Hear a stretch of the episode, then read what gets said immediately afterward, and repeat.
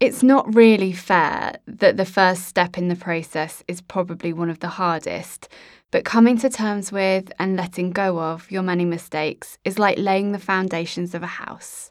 It's not necessarily visible in the finished product, but skip it and your house will fall down, either immediately or at some point in the future when you're least expecting it.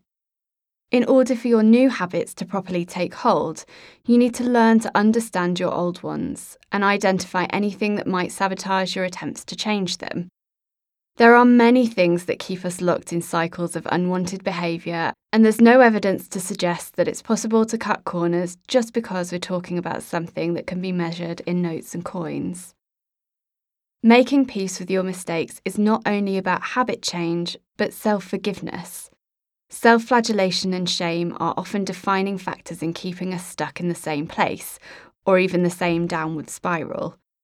When we continue to define ourselves by mistakes that we have made in the past, we are telling ourselves that they could recur at any moment. And then, more often than not, they do.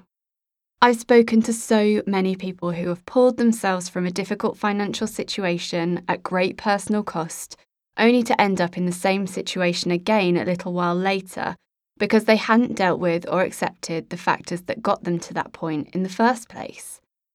In fact, I too had tried to fix the superficial problem without properly getting over the mistakes that I'd made, and it didn't work for me either. Any progress felt laboured, like I was pulling on a stiff elastic band, and I knew that it would need to spring back at some point. And then, of course, it always did, and I would find myself back at square one. It's worth noting that this doesn't only apply to big financial mistakes. Sometimes it's only the smallest thing keeping us locked in those limiting beliefs about ourselves that we're bad with money, that we just don't get it, etc.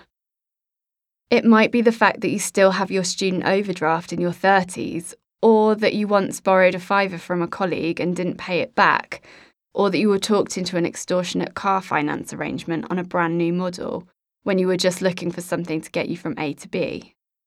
It could be anything.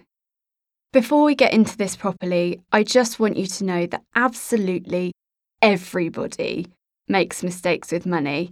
And if I'm honest, a large component in how big of a deal they are or how ashamed we feel about them is a little thing called wealth privilege. In other words, some people are just more comfortable with messing up with money than others because their mistakes have less of an impact on their quality of life.